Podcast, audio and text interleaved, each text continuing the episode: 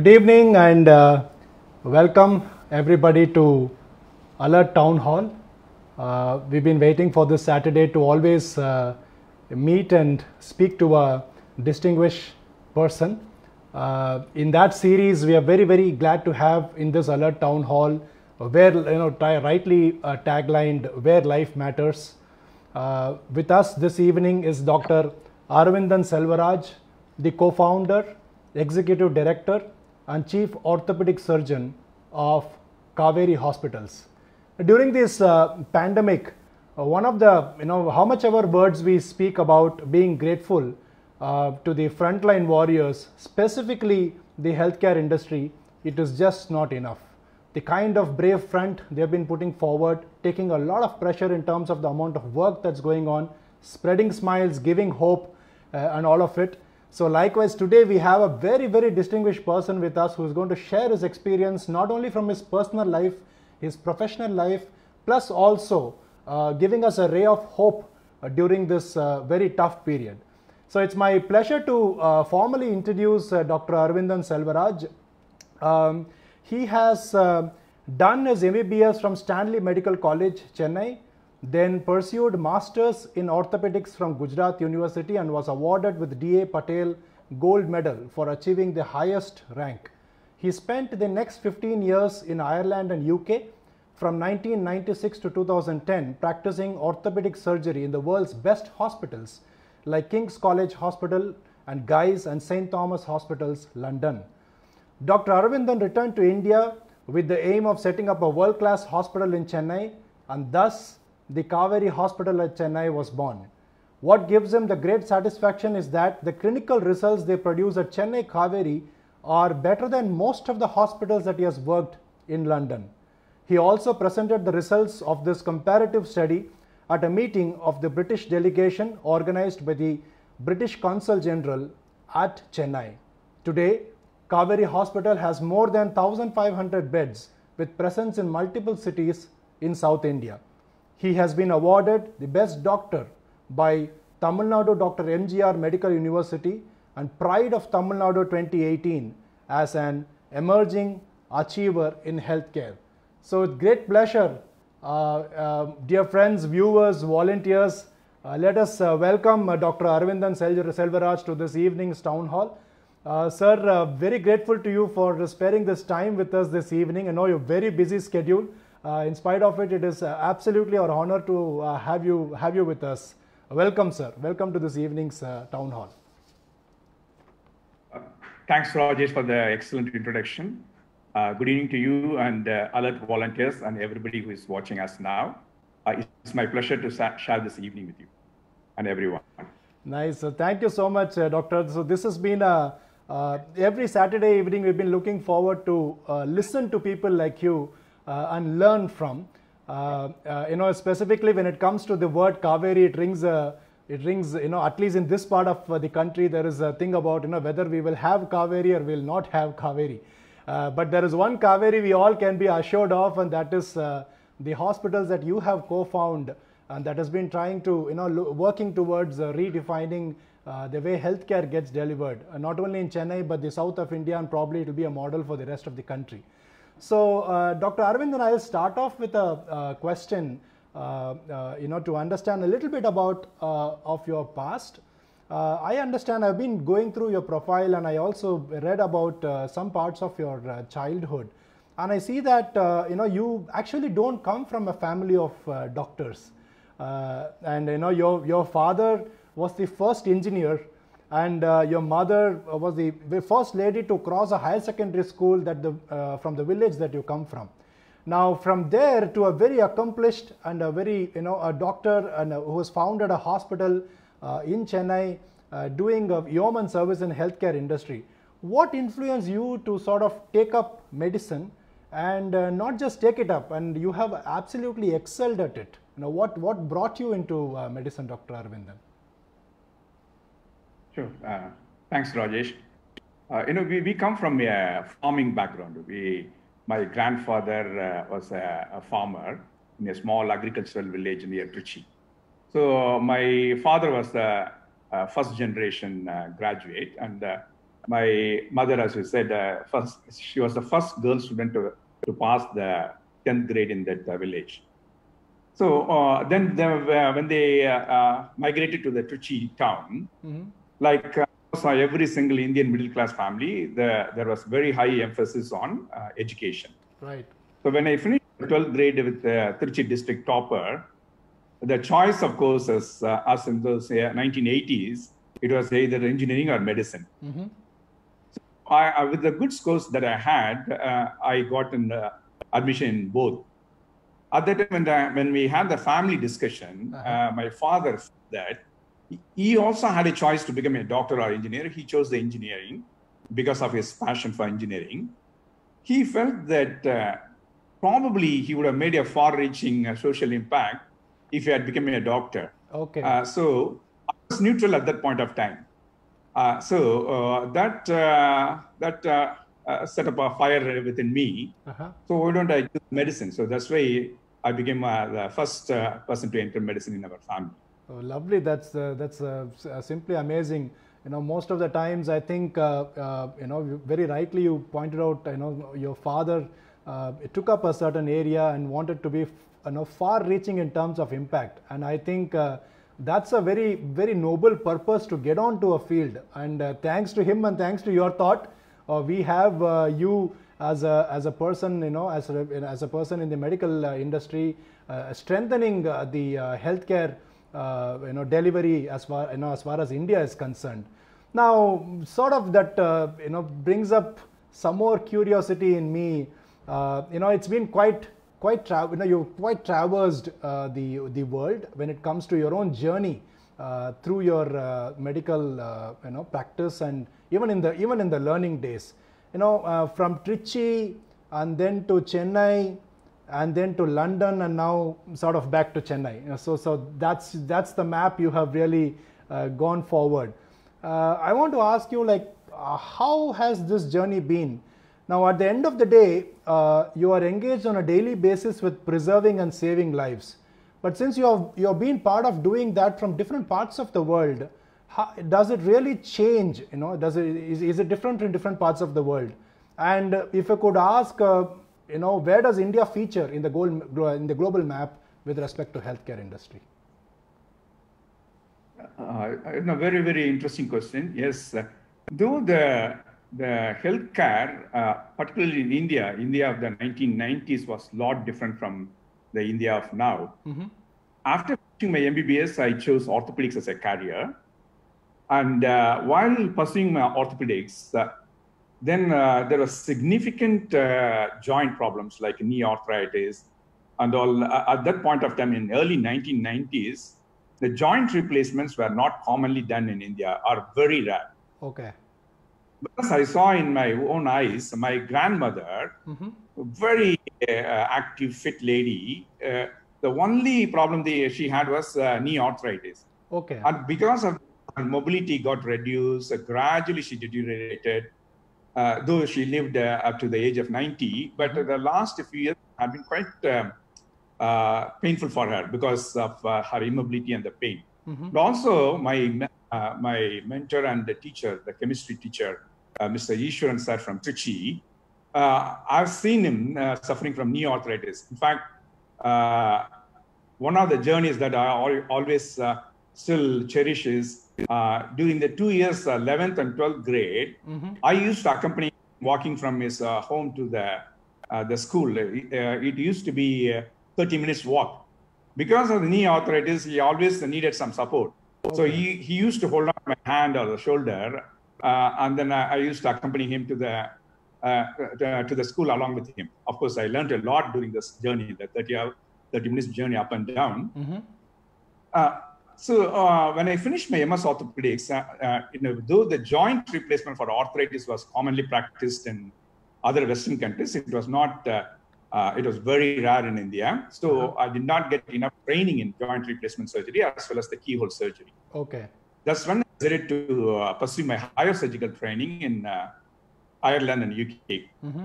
Yes, I learned a lot uh, uh in orthopedics, uh, working with very famous surgeons in uh, world famous hospitals. But at the same time, I always I have been part of this uh, healthcare administration management in whichever hospital I worked in London. So uh, I felt that even in 1990s, the healthcare administration was was uh, very well established in UK. Mm-hmm. You know, whereas India is known for its the top class expertise in the, uh, with the doctors and nursing care. Mm-hmm. But when it comes to health administration and management, for example, whether human resources or material management, uh, we were very much lacking, uh, still lacking, I would say. Mm. So during 15 years of uh, uh, my stay there in uh, London, not only the medical sciences, but I got a lot of first-hand exposure to healthcare administration and management. Mm-hmm. That's why I returned to 2010 so the desire was, yes, why can't we replicate? Because the, you know, one third of the doctors in uh, London are uh, Indian origin, mm-hmm. uh, providing world-class healthcare. So, but uh, when that is the case, expertise is available, but uh, the infrastructure and uh, all the standard operating protocols, processes, and management was lacking in India. Mm-hmm. So why don't we set a hospital? That was in Chennai. that was the aim. And also, one thing and what I realized was when I came back to India, mm-hmm an illness in uh, Indian middle class, lower middle class, or uh, uh, the person, a family, suppose a family head uh, gets a serious illness, mm-hmm. the social impact, financial impact is far more significant in India. Whereas uh, countries like UK and Ireland, where the social security is always strong, mm-hmm. you get this either unemployment or disability benefit, and then uh, there's so many benefits are available. So uh, even if the family had breadwinner is affected, the family doesn't get affected financially that much. Mm-hmm. Whereas in India, uh, uh, first of all, uh, most of the people don't have health insurance, and uh, even if they have a health insurance, and then the uh, the impact, the financial impact, and resulting in resulting in a lot of misery to the family is, is, is very significant. That is still one thing uh, I'm not able to comprehend, and uh, we India has got a very long way to go as far as the healthcare for all and as well as the social security is concerned. So, so rightly said, and I'm glad that uh, you know uh, your journey by itself is quite inspiring, uh, Doctor. For many of our, many of uh, the viewers, youngsters, you know, um, just rewinding back Dr. Arvindan's younger days, you know, from a village near Trichy uh, going after its dreams and then you know saw a specific problem uh, even within medicine. I think he picked the ortho uh, from what you uh, said dr arvindan uh, you know based on you know the uh, illness or the the ailment that you saw within your family and then went on to sort of specialize in that and then replowing it all back that to india. Really really glad to be hearing this dr arvindan as we speak uh, Uh, I, I, I, just want to uh, draw attention to people who are uh, uh, uh watching us right now. dear volunteers, viewers, and people who are watching us, I strongly urge you to uh, share this uh, uh, share this particular episode with the rest of your friends on social media as well so that it can reach a lot more people and definitely it can touch more lives in a very positive manner we have mr mike murlidharan the chairman and alert joining and uh, conveying his wishes through to you through the uh, Facebook. Uh, I see him at the comments, and we have Mr. Saravan Krishna joined us, the founder of Alert Kala Balasundaram. she has joined us, watching you. the founder of Maatram Foundation, Mr. Sujit Kumar, has joined us. Welcome, Sujit. Uh, thanks for joining. Uh, uh, so it's right, right now online. And Mr. Kart- Karthik Vishwanathan, a very uh, very, very strong volunteer at our end uh, who sort of dedicated to uh, volunteering his time for emergency care and emergency response joined us and watching us right now. And uh, Mr. Ravichandran Balakrishnan, very good evening wishes to everybody. So we have people logging in slowly and uh, watching us and hearing us out, Dr. Aravindan. so takes me to the next question. You know, I'm, I'm very sure it was passion that has driven you through your uh, through the various uh, points of milestones that you mentioned. you know, me, somebody like me, or you know, many of us, and very rightly said you, like how you said, you know, the social issues that come along with the cost of healthcare in our kind of a country. Uh, a doctor's profession, you know, literally it's like next to God, and you know, at least you know, to a patient, uh, you know, the doctor is God. And at the same time it comes with uh, a lot of responsibility. You know it, it comes with a, a, lot of pressure and a lot of responsibility. Now I'm, I'm very sure when you're back into this country and you're meeting uh, more challenges actually than probably in a developed or a western world uh, can you talk us through some moments when you have found uh, you know this uh, what you're doing to be so gratifying that you would not trade this practice or this profession to anything else in spite of the amount of pressure uh, you know that comes along on a daily basis. Uh, being a doctor particularly uh, uh running a hospital uh, managing a large number of specialist doctors uh, with a thousand plus staff and also treating all sort of ailments and the patients has not been easy. See uh, the, as a healthcare administrator, mm-hmm. if you run this uh, hospital as a purely as a business or industry, mm-hmm. definitely I would have got frustrated by this time and uh, I would have gone back to London. Mm. Being a practicing doctor, uh, that gives me an advantage that I see both sides. Both sides, the uh, I mean, uh, three sides actually, from the patient perspective, mm-hmm. from the doctor perspective, and also as an administrative perspective. So because of this, uh, I'm able to remain uh, very sane and then uh, be practical, uh, shouldering management responsibility as well as uh, being a practicing doctor, seeing from the patient side as well. Otherwise, it is uh, very challenging to run healthcare or the hospital as an institution. One one significant difference that what I see in India is, uh, uh, as you mentioned, doctors are uh, almost close to God. See, uh, medical science is a biological science. It's not a mathematical science. Uh, two plus two, four. It's not like that. Mm-hmm. See, over the last uh, 300 years, particularly this allopathic medicine, whatever the significant the research has happened in various illnesses, that's how the medical science and the treatments have developed so uh, the, uh, uh, the, almost the Western countries from where the allopathic medicine uh, and the surgery started, mm-hmm. Uh, uh, we have a scientific approach. in India also, as the doctors, we have a scientific approach to to treat any illness or cure the diseases. Mm-hmm. When this is the case, uh, sometimes um, you know when uh, people elevate to the level of god that's also not right because at the end of the day we are uh, professionals uh, practicing a profession based on uh, scientific evidence, mm-hmm. uh, which has been established over uh, a few hundred years. So oh, that's why when uh, the, too much of expectation is placed on doctors, then either they are elevated to the level of God or sometimes even degraded to you know almost a killer, right? Mm-hmm. So for us, particularly the Indian society, it's better that we have a scientific approach and also, we see a lot of pseudosciences uh, in one way or other is also uh, coming up. I'm not uh, getting into that. Uh, but uh, a, a, pure scientific approach, yeah, of course, uh, you know, it's not only physical illness, the, the mental health issues associated with the physical illness. for a doctor, in a, you can be an excellent surgeon, but if you want to be a good doctor, you have to have a lot of empathy towards the patients. So that's how it's an overall holistic wellness that can be given uh, but a more scientific approach uh, will be desirable uh, so that the patients also appreciate uh, what a doctor or a hospital uh, can have limitations uh, sometimes.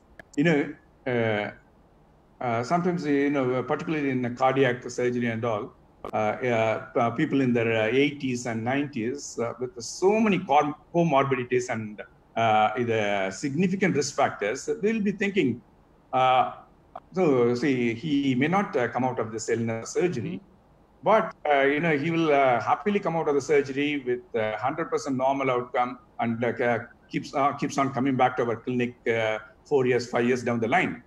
Whereas sometimes relatively younger people with no significant comorbidities, even for the standard cardiac procedures, sometimes their outcome or can be may not be as desirable. Mm-hmm. So that's why this is a biological science, uh, uh, not a mathematical science. Uh, but that keeps the practice of medicine uh, very interesting and challenging. But a scientific-based approach uh, by both the patient and doctors will help us and go a long way to dispel the the myths and also to dispel the you know mistrust which has been created between the public and the, the healthcare institutions. Right. So so so so nicely put. A lot of lot of takeaways from what you spoke. Uh, uh, Dr. Arvindan. So it actually, uh, you know, so we spoke about uh, the amount of pressure that comes along. Now, specifically in this pandemic time, you know, the kind of challenges I'm sure the healthcare fraternity is facing. Uh, you know, I mean, qualitatively, all of us on the other side, you know, uh, the general public. So we know that a, a very brave front is being uh, put forth. Um, so you, you are in the front line, you are actually, you know, in the thick of things, uh, dealing with, uh, you know, um, the COVID uh, situation day in and day out with a team of doctors. Uh, how is the medical fraternity very specifically dealing with uh, this pandemic? Uh, you know, sort of also would love to hear from you. where where is it heading from here, and you know how soon? Where is the light at the end of the tunnel? It is definitely, as I said, we are in the frontline battle, uh, like uh, the, the soldiers in the frontline battle. Even in the battlefield, sometimes, uh, you know, the, the battle has been raging for a few more, uh, three to four months, they get replaced with a new battalion. Right. Uh, but uh, here we see it, has, it is four months and it is still relentless. So we have been in the battlefield for the past four months and we are just about to get exhausted. That is because, you know, and COVID is an evolving disease as I said, the practice of medicine has evolved over 300 years, mm-hmm. uh, and based on a lot of scientific evidence we treat. But COVID is an evolving disease; it's a new one, and also its uh, behavior, the COVID disease behavior mm-hmm. in different people, mm-hmm. uh, is very unpredictable. That's why many times the course and prognosis uh, uh, is uh, difficult to predict. So that's a everyday challenge, and also uh, I mean, uh, uh, it's a once in a century event. Unfortunately, right. we all are facing that. Right. If you look at that, you know, our our hospital was, you know, uh, our team uh, predicted that uh, we will have a pandemic soon, even in January when China was about to declare, right? Okay. See, that's why our infectious diseases, the pulmonologists, critical care specialists, uh, they were all started getting ready from uh, end of uh, January mm-hmm. itself, mm-hmm. Mm-hmm. because there is we we we predicted this mask shortage, the sanitizers, the PPE, everything in in first week of March itself. Mm-hmm. so uh, you know, the, I, talk, I spoke about the material management uh, uh, for my first question. Mm-hmm. so we very proactive at the group level. we we have got seven uh, hospitals functioning over five units, uh, the five cities mm-hmm. uh, in Tamil Nadu. So uh, we engaged very actively with the group purchase uh, from the first week of March. We had uh, enough supply, procured enough supply mm-hmm. of the mask sanitizers, the PPE, the oxygen, ventilators, everything. So we were one of the first hospital, I would say that we were ready. You know, whereas many healthcare institutions uh, they were uh, hesitant because of the challenges involved in uh, managing the COVID. Mm-hmm. Uh, but uh, our 20 year old institution started from Trichy in 1999. Mm-hmm. Uh, having been there in, the, in, in this in this healthcare sector for 20 years, we didn't want to shy away from this responsibility and commitment to the society at this point of crisis. Mm-hmm. So even though we, even though COVID is a public health problem, as a private organization, we stepped in very early. And uh, one of the interesting thing is, uh, even though we have been seeing large number of COVID patients, uh, our clinical staff uh, mm-hmm. who are directly handling uh, uh, our doctors, nurses, technicians, there's almost no infection, no exposure to them because we were very careful and all the protocols, the safety protocols were in place so even if uh, some uh, non-frontline healthcare worker uh, gets infected, I feel that they got the infection from the, the community. Okay. So that's why uh, the stress on our institution particularly uh, you know, has eased off in the last one month because we are confident. Uh, and then, you know, we tested the antibodies for all our doctors and almost all of them were negative. So the enough precautions that we took has helped us to cope with this. And also with all the measures the society, the government, and the various hospitals have taken, fortunately in Chennai, the, the cases are coming down. But as the stress on the healthcare worker, mm. uh, the doctors have been significant because if you go to a battlefield, the soldier alone goes to the battlefield. He does not take his family.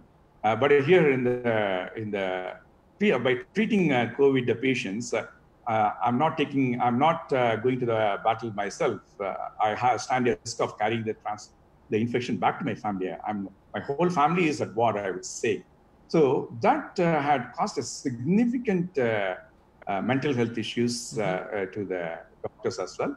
Uh, but we had uh, engaged uh, several specialists and measures, constantly supporting them, giving utmost solidarity, so that you know, you know, so many of the patients who had commented, who had come to us, even in this pandemic time, where everywhere there's a panic and uh, you know almost a grim situation most of the other places uh, your hospital uh, gives a very pleasant calm feeling doctor so that's the uh, appreciation we get. But the stress has been tremendous. Uh, we would all would like to get out of this uh, soon. Soon. So, so as I you know said at the beginning, how much our gratitude from our end, it's not going to be enough. We really are know the, and at least in spirit, understand and know the kind of uh, work uh, pressure and also the risk you so rightly said you know it's not just uh, you as a soldier you're al- almost taking your entire family to war uh, and probably, you know, from a soldier's perspective, at least they know who the enemy is here. The enemy is a very evolving enemy, uh, right? So, uh, hats off to you. And and, uh, and that that sort of uh, uh, I would sort of flip that part of the question to understand from a doctor like you who's in there, and you are seeing some things not being done right by the general public.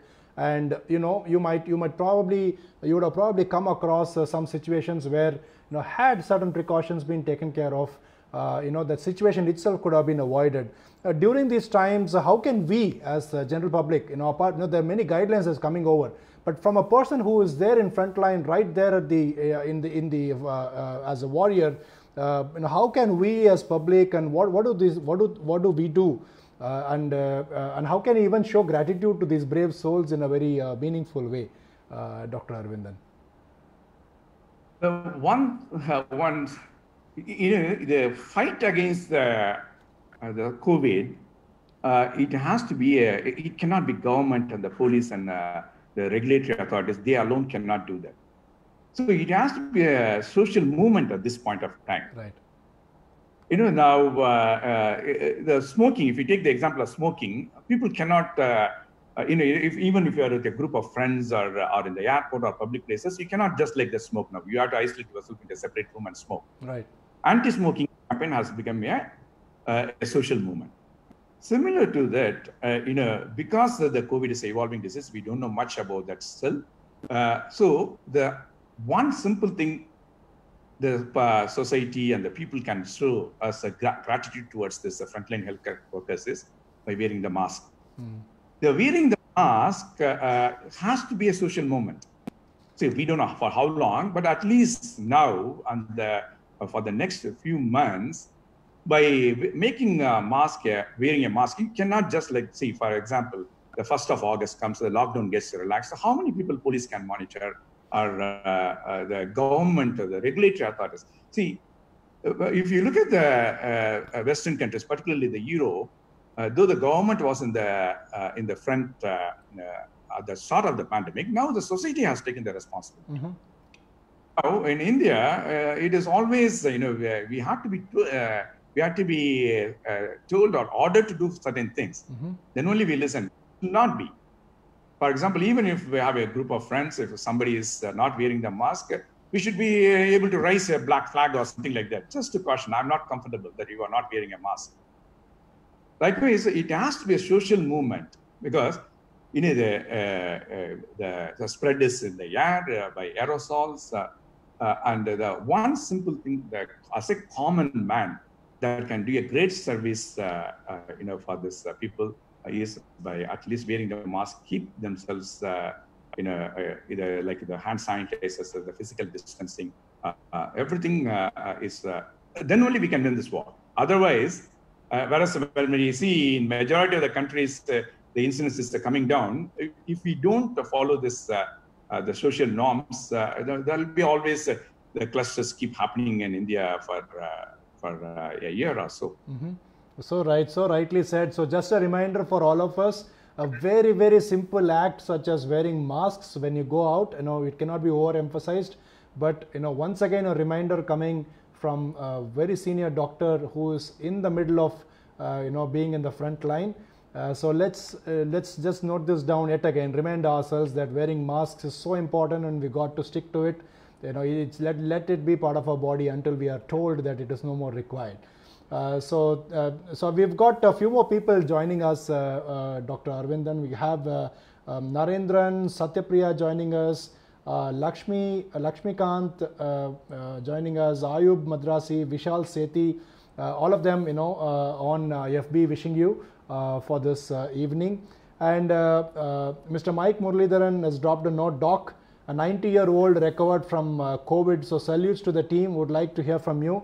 So that exactly was my uh, uh, next question I wanted to speak to you about. Amidst all this, uh, you know, a lot of, uh, we, we, there was just this feeling that uh, Corona is probably getting closer to us. And when we heard this beautiful uh, positive story and this wonderful video that actually came out of this 97 year old man who recovered completely and got discharged from the Kauvery hospitals.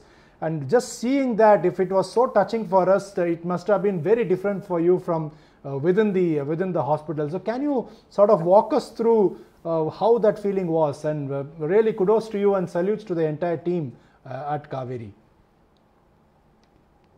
Thank you. Um, see, the, it's somewhere in the middle of March we started uh, uh, about this uh, COVID, and then the lockdown started. People first initially thought in three weeks we can get rid of the COVID, and you know, the deadlines kept uh, kept on uh, getting postponed. Uh, you know, there, is this this particular 97 year old man. It happened after in last week of May, and then he stayed in the hospital for two weeks there is overall at the time uh, the pall and gloom everywhere throughout the world. Mm-hmm. Always uh, there is so much negativity. Right? Mm-hmm.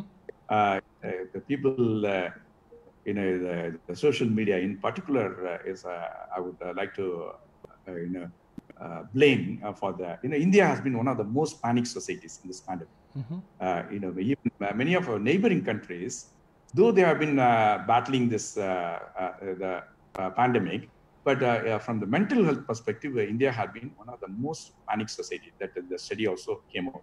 See, there is there was gloom everywhere. Every day you open the papers or uh, the social media, the news, uh, there's so much of gloom. Yes, it is a pandemic. Yes, uh, uh, uh Uh, you know, uh, uh we, uh, we lose some people because of the disease, but it, was, it is not that gloom and doom. You know, the, we will come out of this. That's the time. Mm-hmm. This 97 year old uh, spirited uh, gentleman. He came in mm-hmm. uh, with the COVID, and after you know, we didn't do anything. we did not do any miracle or cure or experimental drugs. Just that he had the will to fight on, and then with a little bit of oxygen supplementation and regular monitoring and support, uh, he walked home uh, after a few days in the hospital. So, uh, in a, that is a time we thought you know, some uh, positive news, some, uh, uh, you know, some hope has to be given to the people. Right. So when we took a small video at the time of his discharge, and then we were hesitant to share at the time. Then we had a discussion with our psychiatrists and psychologists, mm-hmm. uh, and they all felt the number of calls our psychiatrists and psychologists call in those uh, three months mm-hmm. is uh, unbelievable. There are attempted suicides, suicides, uh, depression, uh, domestic uh, abuse, violence, so many things. As I said, Indian society, as from the mental perspective, we we were not we were not equipped to handle this. So we wanted to give. there is a there is a ray of hope. Yes, uh, even though we lose uh, some people because of the COVID, majority of the people recover. Right. So uh, when we shared this, quite a few of my friends they told, Doctor, this is the sort of news we were hoping for. Uh, and it has come at the right time. So when uh, the disease was peaking, when this uh, video also came, uh, I'm glad that uh, we as an institution, and particularly the, uh, the Uh, 97-year-old gentleman, uh, we, were, we played our part in, uh, in boosting up the mental health or the mental positivity for, for the society. So um, very, very heart-warming that news was. And I must thank uh, your entire uh, management and the you know going by the advice to actually let the world know. Because honestly, as you were saying, it came like a whiff of fresh air to sort of see that you know uh, a 90 plus old uh, person who could fully recover and use that something so important and significant now that it is also a matter of uh, a strong will. Uh, right because because that's something which each person will have to develop uh, you know, while, while, yes, there is a slight anxiety, a fear about, you know, as Corona seems to be getting uh, slightly closer, uh, but a strong will will make a lot of difference. And uh, honestly, I think the uh, when when you shared this news about the 90 plus year old man uh, recovering, it, it did have a very very positive impact impact on all of us. And you know, on behalf of everybody, the viewers and all of us at Alert, want to thank you for what you do, plus also letting the world know uh, about some of these uh, positive stories. Now, as we speak, uh, Doctor, I actually have one simple question coming from Sriram Durai at FB. This is related to mask and a very simple question. I will take this question. how safe is a cotton mask and uh, by mask, are you saying clinical mask? I think there's a, a, question on whether the mask has to be just clinical or is a cotton mask good enough? See, the uh, for a normal person who is not going to be in the front line of the healthcare, I mean, if you're not an alert volunteer going to rescue somebody uh, mm-hmm. clinically ill, uh, the, uh, the uh, normal cotton mask, three-ply cotton mask is good enough. Okay. I, I hope that answers uh, uh, you, Sriram Durai. the cotton mask is good enough, as clear as that. Uh, doctor, I also, uh, you know, you, you, you also touched upon the administrator part of uh, your responsibility, um, right? Again, this can be a, a, leaf or two can be pulled out of, uh, you know, uh, your experience as both as a leading doctor and an able administrator, specifically for people who are wanting to, you know, get into healthcare industry in some fashion or the other. Now, many, many startups also coming in that space. The twin hats that you wear, I also see that the uh, in your work style and in your culture, ethics, uh, uh, Uh, uh, ingrained in the Kauvery is a healthcare delivery model. there is a lot of emphasis on cost optimization and commerce with ethics. And these are these are some terms I really read uh, through uh, uh, the the Kauvery Hospital's verbiages And compassion at the center of service, and also uh, in a competitive industry such as the healthcare, that and specifically in a country like India, maintaining a staff to bed ratio of about 8 is to 1, and that's that's something quite uh, hard to pull off. Uh, so sort of sort of uh, is there a light you know uh, a leaf or two that you can share with any young minds who is looking for wanting to get into uh, healthcare industry? And how important is commerce with ethics is when it when it comes to dealing with life? Yeah. It is, uh, when I came back from uh, London after uh, uh 15 years, uh, the cost of healthcare in India, particularly, I mean, even in well-established, top-notch uh, private hospitals, if you compare the cost here and in London and US, they are fraction of the cost, even in the top hospital in the country, top private hospital. Mm-hmm. But the perception, the general perception because the, the, the, society, majority of them, even though, you know, uh, 80, uh, the people who can afford to have a health insurance, mm-hmm. even those people, 80% of them don't take the health insurance because the, we don't see as a health is the, our own individual responsibility. Mm-hmm. We think that as long as we find, we are okay. When uh, the illness comes, uh, we will manage. So that kind of approach has led to uh, you know, India could have easily become the hospital of the world. Mm-hmm. You know, India is now of the world when we are supplying the HCQ, the paracetamol group, mm-hmm. and uh, for the whole world, India could have easily become the hospital of the world because, as I said, one third of the workforce, either in uh, UK or US, they are Indian doctors. When mm-hmm. the same Indian doctors, when they come back and here uh, deliver the same uh, quality of the high quality of the clinical care at a fraction of the cost, still uh, uh, many times it's perceived that uh, the doctors are hospitals are the overcharging. So the, uh, each individual, it, uh, they, they, have to take a responsibility for their health. And uh, one advantage we have as a Kauvery Hospital, as an institution, when compared with other private hospitals, is you know, a, a hospital group of our size with uh, seven hospitals uh, with uh, nearly 5,000 employees, they would have started from the tier one cities, for mm-hmm. example, Chennai, mm-hmm. Hyderabad, Hyderabad, Bangalore, or either Delhi or Mumbai. And then when they expand, would have gone to tier two, tier three cities. Mm-hmm. Whereas we started, you know, the four first generation doctors from the middle class background. We started as a small 30 bedded uh, nursing home setup for our own clinical practice in yeah, uh, tier two or tier three city like uh, Trichy. Mm-hmm. So the cost has been always a factor, right? In uh, definitely the uh, affordability is uh, far uh, less in Trichy when compared with Chennai or Bangalore. So we have been primed from the founding day of the organization from 1999 about optimizing the cost. See, then when we, after uh, uh, nearly after 11 or 12 years of our existence, then only we first expanded to Chennai. Uh, 1999, we started from Trichy from 30 beds. And 2012, we established our Chennai hospital, first venture into the Chennai. So with this, uh, you know, always mindful about the cost, uh, uh, this helped us to put ourselves in a much better position in Chennai when compared with all the other similar organizations. So even uh, that's one of our uh, uh, the, the, the vision statement that will say it's a great healthcare at affordable cost, right. or uh, affordable or optimal costs at least. Uh, so uh, that is helping us. And going forward with so much of um, the, the, the, healthcare industry faces a perception problem now, mm-hmm. and people talk about the costs of the doctors in the hospital all the time. Uh, but our institution, uh, 20 years old with uh, seven hospitals, 3,500 employees uh, and the doctors. Mm-hmm. So we stand in a much better position because uh, we, we have understood in the Indian context how we can provide great healthcare at an optimal cost.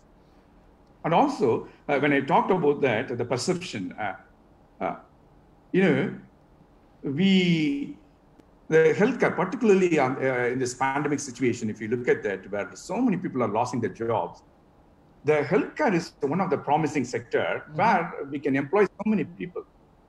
See, in our organization alone, uh, we have got 3,500 employees. The outsourced employees are another 1,500, uh, 5,000 employees. I consider as, uh, you know, uh, our organization has to transform the lives of 5,000 uh, families. Mm-hmm. That gives me a lot of gratification. Nice, sir. Very, very, very, very, very uh, uh, um, heartening to hear some of these uh, crucial points because specifically when it comes to a country like India, keeping an eye on cost optimization becomes a real, uh, you know, uh, game changer. Uh, I have a question here again back from back from back to a, COVID related question from Sailata that says, "Great to hear from you, sir. can you please comment upon when we can expect?" Uh, the development of a vaccine. And uh, you know is, is, it a few months away or a, uh, you know probably a year away or how close are we to it? Going by the regular cycles. Uh, as uh, even during the, our previous questions i mentioned covid is an evolving disease. The medical and scientific community they are we are yet to get a grip of the situation. Mm-hmm. And yes, the vaccine trials have been started. Uh, we don't know which country is going to be the first one to come out with the uh, effective vaccination. Mm-hmm. Uh, the WHO uh, chief scientific advisor, Dr. Soumya Swaminathan from uh, Chennai, uh, she mentioned even a month back that the effective vaccine may be a year away. Mm-hmm. So there's no point in rushing to the public saying that we'll have vaccine by August 15th or deadlines and all Yes, it is a pandemic problem. It is people are suffering. But as a medical scientific community, we cannot be rushing to the public mm-hmm. with uh, poorly conducted clinical trials uh, which can cause uh, uh which can uh, cause harm to the people uh, without ensuring the, the safety standards.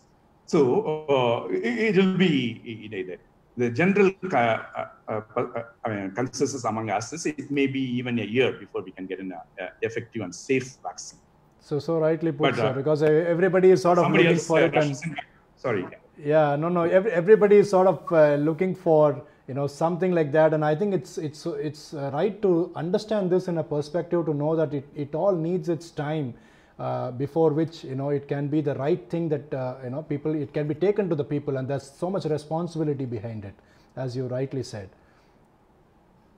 And people who want to come out of the house come uh, get back to their normal uh, activities whether at work or the business you know rather than waiting for the vaccine i mean uh, once the vaccine is out then i'll come out. We should not be having that approach. As i said we all have to take responsibility the mm-hmm wearing the mask has to become a social movement. And right. try to see, as I said, uh, you know, the, far, the past four months, my work routine has not changed. I'm still in the hospital at seven o'clock uh, with the patients, with the, uh, with the staff, with the doctors.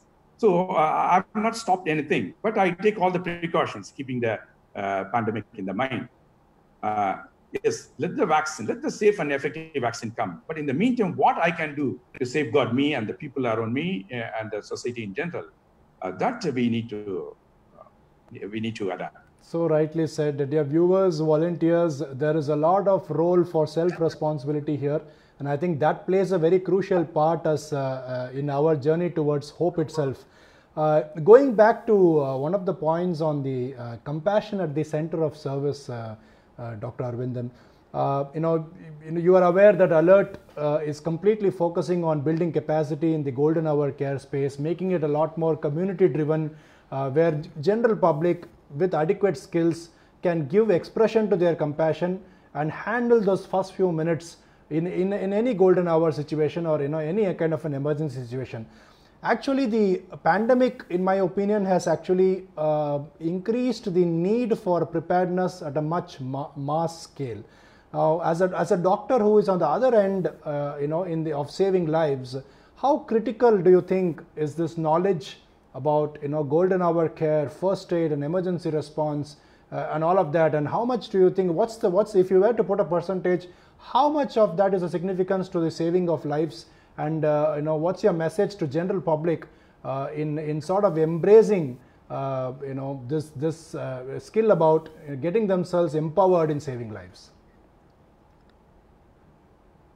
uh, I have to admit that the uh, concept of the golden hour uh, and the Good Samaritan Act, everything, is the awareness among the Indian public, I'm disappointed with the level of awareness. Mm-hmm this is where uh, the alert plays a significant role.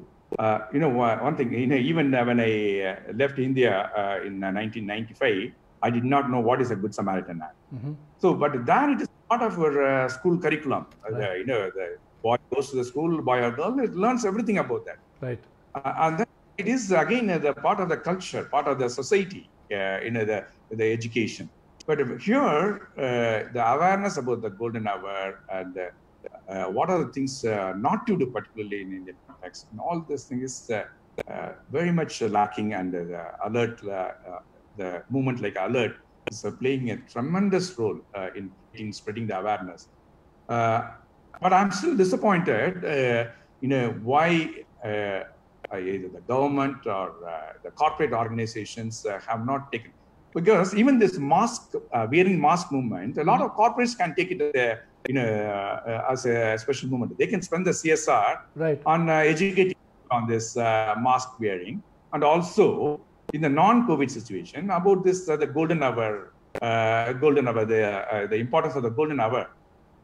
Uh, it, it, need not be left to the private health uh, players, you know, the, the, government, the society, and as well as the, uh, the other corporates. They can they can definitely take it as a, movement to spread the awareness. But yes, the awareness uh, level in India is uh, disappointing. Uh, movement like Alert will have a long, long and very active role to play in this. In this COVID situation, I, have got a caution for the Alert volunteers. Mm-hmm. The, the safety? The first thing any any alert volunteer uh, should uh, uh, do is the, you know, if you're going to attend a, a, clinical illness at this point, you please protect yourself. Right. you, are, you are very, very important. See, please don't venture into anything uh, which can harm you. I would suggest that uh, you know, the, at this particular point of time, the clinical emergencies are left to uh, the paramedical and the frontline healthcare workers. Right. And there's a uh, there's lot uh, a lot of things uh, uh, the alert volunteers can do. the non-clinical, you know, the, you know the the helping the people who are affected at this time in the mm-hmm. non-clinical ways. Right, sir. So, so rightly said, and of course, yes, uh, one of the core core uh, you know uh, thumb rule to ensure personal safety uh, before you you know jump forward to save another life. And uh, thank you so much for your kind words for what we do at Alert. But I think, as you rightly said, we have you know very long way to go as far as uh, bringing the masses into embracing the need for them to know fundamentals of uh, you know basic basic first aid and uh, emergency response and all that. Uh, and of course, I think you briefly touched upon the Good Samaritan Act and the Good Samaritan law that has been enacted now, as recently as last year when 2019 it got actually passed uh, both at the uh, Lok Sabha and the Rajya Sabha now an enacted enforceable law. Uh, one of the things that from alert we would like to suggest and also we have also placed and you know probably think aloud with you on this idea of uh, hospitals embracing uh, the Good Samaritan Act uh, a little more visibly, your ideas or your thoughts on how can hospitals embrace the Good Samaritan Act more visibly, that uh, you know it becomes clearer to the uh, you know a common man when he walks in. As as simple a thing as you know putting up a notice or putting up a board or something like that that says that you know uh, you, an individual is protected under law, and hospitals being the first point of uh, you know, uh, port of entry as they call it, right, in the chain of survival process. Uh, you know, is there anything else that you think, you know, hospitals can sort of embrace this a lot better? See, I mean, I haven't gone through the Indian Samaritan Act, uh, but uh, you know, it is uh, how it happens most of the time is, you know, even in medical emergencies, mm-hmm. I've seen, mm-hmm. even in this non-COVID situations, mm-hmm the first thing that uh, the uh, majority of the uh, instances, mm-hmm. the first thing a relative of a, person who is uh, seriously ill, they call is yeah, another relative, friend, or someone, but not the uh, hospital or the ambulances. Uh, you know, uh, that is a fear of uh, coming to the hospital, uh, even if it is an emergency that is there. you know, we can we can partner with the organizations like Alert and you know, uh, to how do we create uh, awareness about this, mm-hmm. like a good Samaritan. But uh, you know, definitely in cities like Chennai, access to the nearest hospital is not that far at all. Correct. You know, we, we have got uh, hospitals within a few minutes of almost every single locality within Chennai at least. Correct. So there should not be any hesitation in calling the, you know, even as recently as uh, last week, uh, gentleman in the mid 30s, uh, clear uh, symptoms of uh, you know acute heart attack, and of course this is, a situation is different now. Anything we whatever symptoms we have, we think that this is COVID now at COVID, this stage. Yeah, okay. Uh, very fortunate, uh, you know, he had been having symptoms for uh, five hours. then the family was speaking to so many of their friends and everyone, but not did not call the ambulance. And unfortunately, the gentleman died of uh, acute heart attack. You know, the four hours, uh, you know, you are talking about the golden hour. The, the golden four hours were wasted. Okay. Why it is so? You know, uh, as I mentioned in one of the questions as well, uh, the, the perception battle now. Uh, so yeah, hospital is not a dangerous place. Uh, you know, uh, that should have, why they did not call the ambulance? Why they did not approach a doctor? So right. So, so right. but uh, you can suggest the ways where we can uh, create this awareness about the Good Samaritan Act. Certain, then, uh, certainly, uh, certainly, uh, Doctor. I mean, that's that's the core area for Alert to sort of contribute back and try and you know bring synergies amongst the various stakeholders of the ecosystem so that you know the golden hour care can be better delivered and of course one of the things enabler is the good samaritan act and uh, uh, we would be very glad to uh, also you know explore uh, possibilities of partnering and you know I think we we've got to put our heads together and try and make this work for our community.